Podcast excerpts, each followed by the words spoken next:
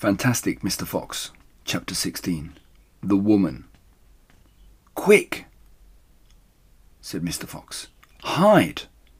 He and Badger and the smallest fox jumped up onto a shelf and crouched behind a row of big cider jars. Peering around the jars, they saw a huge woman coming down into the cellar. At the foot of the steps, the woman paused, looking to right and left.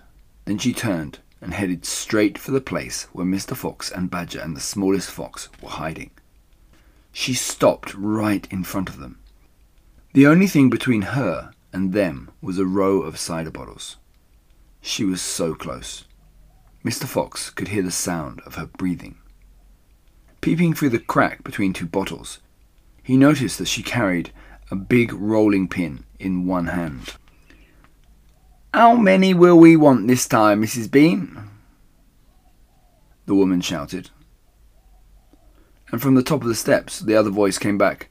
Bring up two or three jars. He drank four yesterday, Mrs. Bean. Yes, but we won't want that many today because he's not going to be up there more than a few hours. He says the fox is bound to make a run for it this morning. It can't possibly stay down that hole another day without food. The woman in the cellar reached out and lifted a jar of cider from the shelf. The jar she took was next but one to the jar behind which Mr. Fox was crouching. I'll be glad when the rotten brute is killed, strung up by the front porch, she called out. And by the way, Mrs. Bean, your husband promised I could have a tail as a souvenir. The tail's been all shot to pieces, said the voice from upstairs. Didn't you know that? You mean it's ruined? Of course it's ruined. They shot the tail but missed the fox. Oh, heck, said the big woman. I did want that tail. You can have the head instead, Mabel. You can get it stuffed and hang it on your bedroom wall. Hurry up with that cider. Yes, ma'am, I'm coming, said the big woman, and she took a second jar from the shelf. If she takes one more, she'll see us, thought Mr. Fox. He could feel the smallest fox's body pressing tightly against his own quivering with excitement. Will two be enough, Mrs. Bean, or shall I get a third? My goodness, Mabel, I don't care as long as you get a move on.